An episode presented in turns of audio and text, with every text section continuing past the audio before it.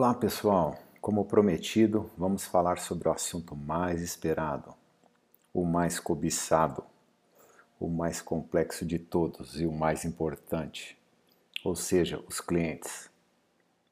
Se você que está escutando e não pensa assim, sugiro refletir, porque lhe confirmo, sim, que é a mais importante peça na empresa. Vamos deixar clara essa questão. Para isso, vou facilitar seu entendimento. Vamos supor que você vem vindo de uma má semana, ou seja, atrasou a entrega de alguns projetos, perdeu uma reunião de equipe importante, entrou em discussão com outro colaborador na empresa, ou seja, seu chefe não vem muito contente com seu desempenho. Porém, na semana seguinte, ocorreu uma reunião com o principal cliente da sua empresa.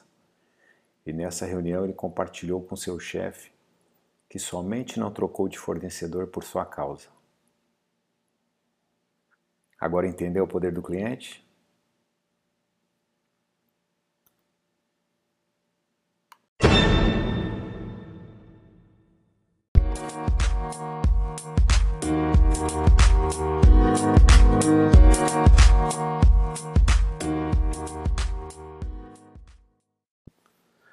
Voltemos à fita agora e vamos continuar falando do cliente. E digamos que o cliente faz parte do 80-20, ou seja, considere que é comum encontrar nas empresas que 20% dos clientes corresponde por 80% do faturamento da empresa.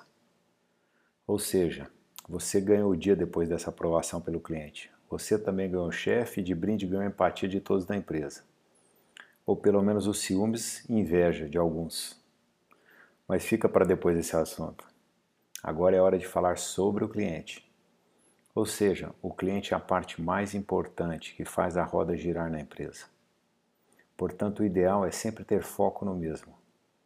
Logicamente, respeitando as operações internas da sua empresa e suas limitações.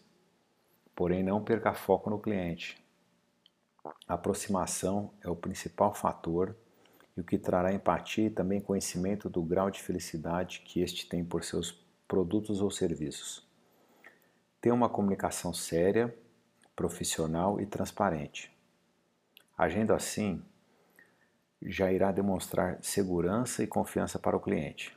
O objetivo é fidelizá-lo cada vez mais, melhorar e aumentar as entregas e ter uma margem adequada e entregas estáveis. Torne o relacionamento com o cliente duradouro, Valorize, entregue o que o cliente quer receber de você. Assim poderá aumentar o valor agregado e manter uma margem crescente. A clareza na comunicação, além de trazer um relacionamento a longo prazo, impõe barreiras à concorrência, que dificilmente terão oportunidades para entrar neste cliente. Se apegue nos principais clientes e nos produtos com maiores margens. Se atente como a empresa valoriza e mantém o um relacionamento com a outra parte. Veja na sua possibilidade e função o que é possível e acessível realizar para melhorar as condições de entregas. O cliente, como todos, possui os decisores e os influenciadores. Saiba a posição de cada um, porém haja com cautela e não seja evasivo. A descrição é muito valorizada nos meios de negócio. Já falamos muito e deixamos algumas sugestões. Nos próximos podcasts iremos entrar em detalhe de situações práticas e como devemos agir em cada uma. Te aguardo. Até logo. Foco no cliente e até mais.